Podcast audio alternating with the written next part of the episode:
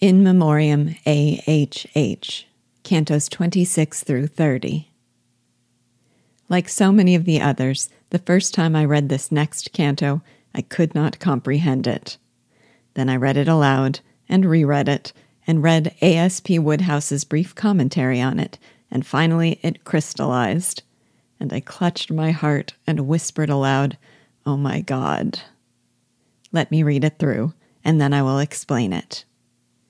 Canto 26 Still onward winds the dreary way, I with it, for I long to prove no lapse of moons can canker love, whatever fickle tongues may say. And if that eye, which watches guilt and goodness, and hath power to see within the green the mouldered tree, and towers fallen as soon as built, oh, if indeed that eye foresee, or see, in him is no before. In more of life, true life no more, and love the indifference to be. So might I find, ere yet the morn breaks hither over Indian seas, that shadow waiting with the keys to shroud me from my proper scorn. Woodhouse puts it very simply like this quote, I will drag myself along this weary path of life only to prove that love cannot die. And if my love is destined to die, then may I meet that shadow, may I die tonight. Unquote. Whatever petty people may say, he wants to prove that time cannot canker, cannot corrupt or quell love. He asks that if God, who has the power to see the decaying tree within the first green growth, who can foretell the falling of a tower when it is first built, if God can foresee the death of his love for his lost friend, then he himself wants to die before the next day dawns. My goodness, such devotion, such love. Let me read it again. Still onward winds the dreary way, I with it, for I long to prove no lapse of moons can canker love, whatever fickle tongues may say. And if that eye, which watches guilt and goodness, and hath power to see within the green the mouldered tree, and towers fallen as soon as built. Oh, if indeed that eye foresee, or see, in him is no before, in more of life, true life no more, and love, the indifference to be, so might I find ere yet the morn breaks hither over Indian seas, that shadow waiting with the keys to shroud me from my proper scorn. This next canto contains lines so widely known that they can almost serve as a stand in for poetry itself. You will surely recognize them when you hear them. They are famous for good reason. They are a sublimely beautiful expression of a powerful truth. Canto 27. I envy not in any moods the captive void of noble rage, the linnet born within the cage that never knew the summer woods.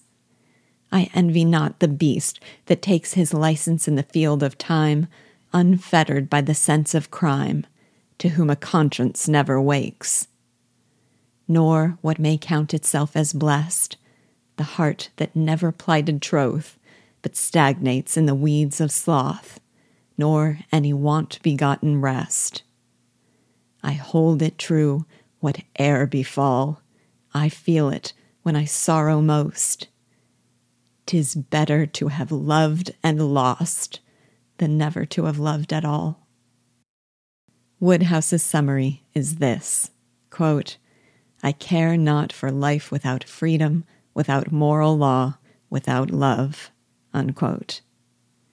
He does not envy the comfortably caged linnet, the complacent captive, void of noble rage.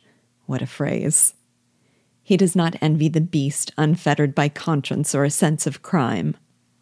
And most of all, he does not envy those who find freedom in the refusal to give their hearts, who stagnate from sloth and enjoy a restful peace because they have devoted themselves to nothing and no one. Instead, It is in the very moments that he suffers most from sorrow over his lost love that he feels the most strongly. It is better to have loved and lost than never to have loved at all. I'll read these lines again. I envy not in any moods the captive void of noble rage, the linnet born within the cage that never knew the summer woods. I envy not the beast that takes his license in the field of time, unfettered by the sense of crime, to whom a conscience never wakes. Nor what may count itself as blessed, the heart that never plighted troth, but stagnates in the weeds of sloth, nor any want begotten rest. I hold it true whate'er befall, I feel it when I sorrow most. 'Tis better to have loved and lost than never to have loved at all. In this canto, it is Christmas Eve, and as Tennyson listens to the bells ringing from the churches of four neighboring hamlets, he feels as if there is a wall between him and those joyful sounds he loved so much in childhood. Canto 28 The time draws near the birth of Christ. The moon is hid, the night is still. The Christmas bells from hill to hill answer each other in the mist. Four voices of four hamlets round, from far and near, on mead and moor, swell out and fail, as if a door were shut between me and the sound. Each voice four changes on the wind that now dilate and now decrease. Peace and goodwill, goodwill and peace, peace and goodwill to all mankind. This year I slept and woke with pain. I almost wished no more to wake and that my hold on life would break before I heard those bells again. But they my troubled spirit rule, for they controlled me when a boy. They bring me sorrow touched with joy, the merry, merry bells of Yule. This is such a sorrowful image. The night is dark and silent. The Christmas bells ring out their joy, but their sound is muted by his suffering.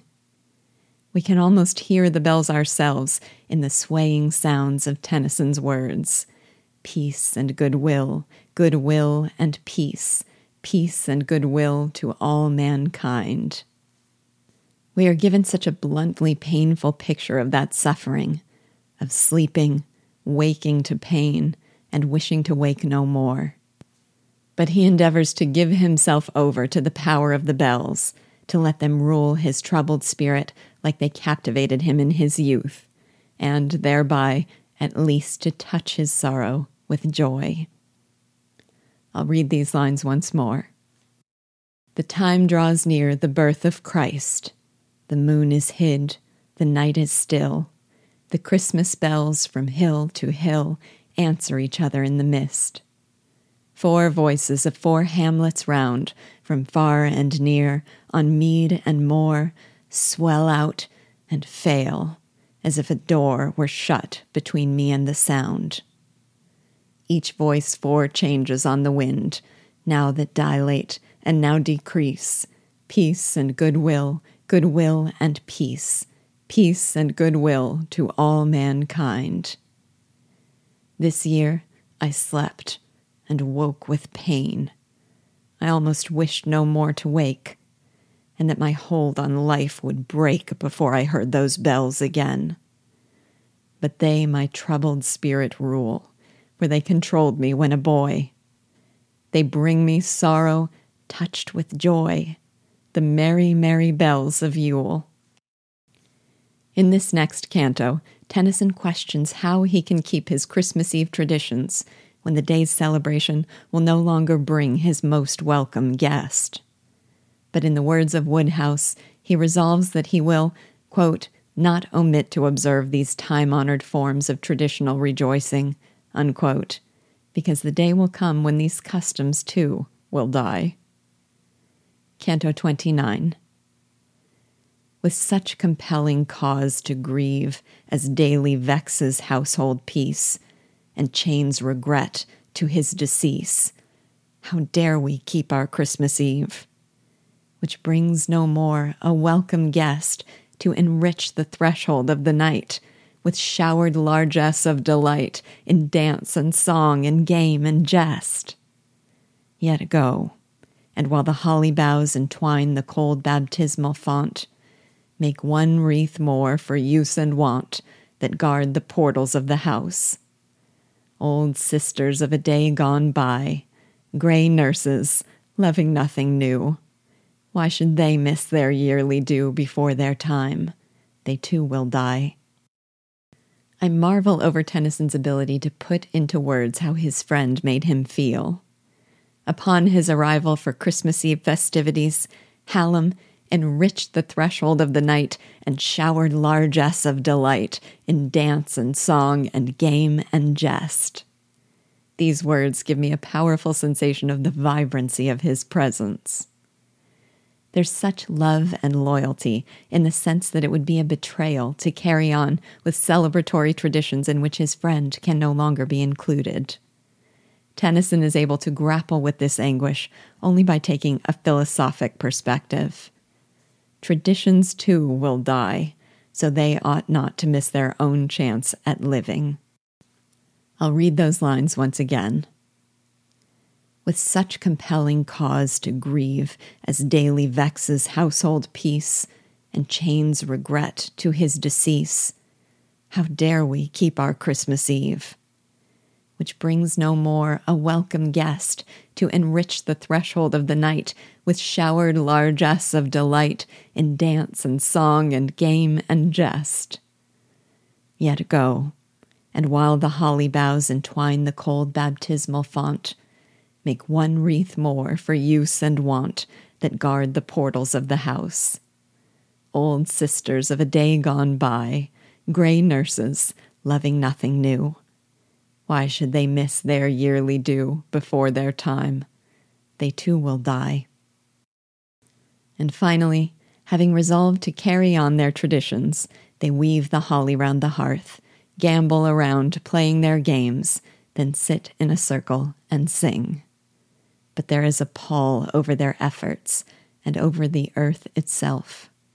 In the words of Woodhouse, they go from, quote, a vain attempt at rejoicing, then to a peaceful feeling that he is at rest in the grave, and last to a happy feeling that he is risen from the grave and is now a free spirit ranging the universe.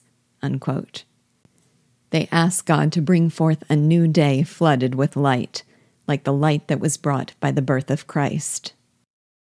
Canto 30 With trembling fingers did we weave the holly round the Christmas hearth. A rainy cloud possessed the earth, and sadly fell our Christmas Eve. At our old pastimes in the hall we gamboled, making vain pretense of gladness, with an awful sense of one mute shadow watching all. We paused. The winds were in the beech. We heard them sweep the winter land. And in a circle, hand in hand, sat silent, looking each at each. Then, echo like, our voices rang. We sung, though every eye was dim. A merry song we sang with him last year. Impetuously we sang we ceased. A gentler feeling crept upon us. Surely rest is meet. They rest, we said. Their sleep is sweet. And silence followed, and we wept. Our voices took a higher range. Once more we sang. They do not die, nor lose their mortal sympathy, nor change to us, although they change. Rapt from the fickle and the frail with gathered power, yet the same, pierces the keen seraphic flame from orb to orb, from veil to veil. Rise, happy morn, rise, holy morn, draw forth the cheerful day from night. O Father, touch the east and light the light that shone when hope was born. Again, the images are palpable and beautiful and haunting. A rainy cloud does not just hover above, but possesses the earth. A mute shadow stands in the corner, watching over their vain pretenses of happiness. And while the wind sweeps the winter land, they sit in a silent circle, preparing themselves to sing, as they did so impetuously when he was with them. They do sing, and it helps gentler feelings to stir within them until they are almost able to feel that he has not died at all and that the new day can bring new hope. I'll read these lines one last time. With trembling fingers did we weave the holly round the Christmas hearth. A rainy cloud possessed the earth, and sadly fell our Christmas Eve. At our old pastimes in the hall, we gamboled, making vain pretense of gladness, with an awful sense of one mute shadow watching all. We paused. The winds were in the beech. We heard them sweep the winter land. And in a circle, hand in hand, sat silent, looking each at each. Then, echo like, our voices rang. We sung, though every eye was dim, a merry song we sang with him last year. Impetuously we sang. We ceased. A gentler feeling crept upon us. Surely rest is meet. They rest, we said, their sleep is sweet. And silence followed, and we wept. Our voices took a higher range. Once more we sang. They do not die, nor lose their mortal sympathy, nor change to us, although they change rapt from the fickle and the frail, with gathered power, yet the same, pierces the keen seraphic flame from orb to orb, from veil to veil. Rise, happy morn, rise, holy morn, draw forth the cheerful day from night. O Father, touch the east and light the light that shone when hope was born.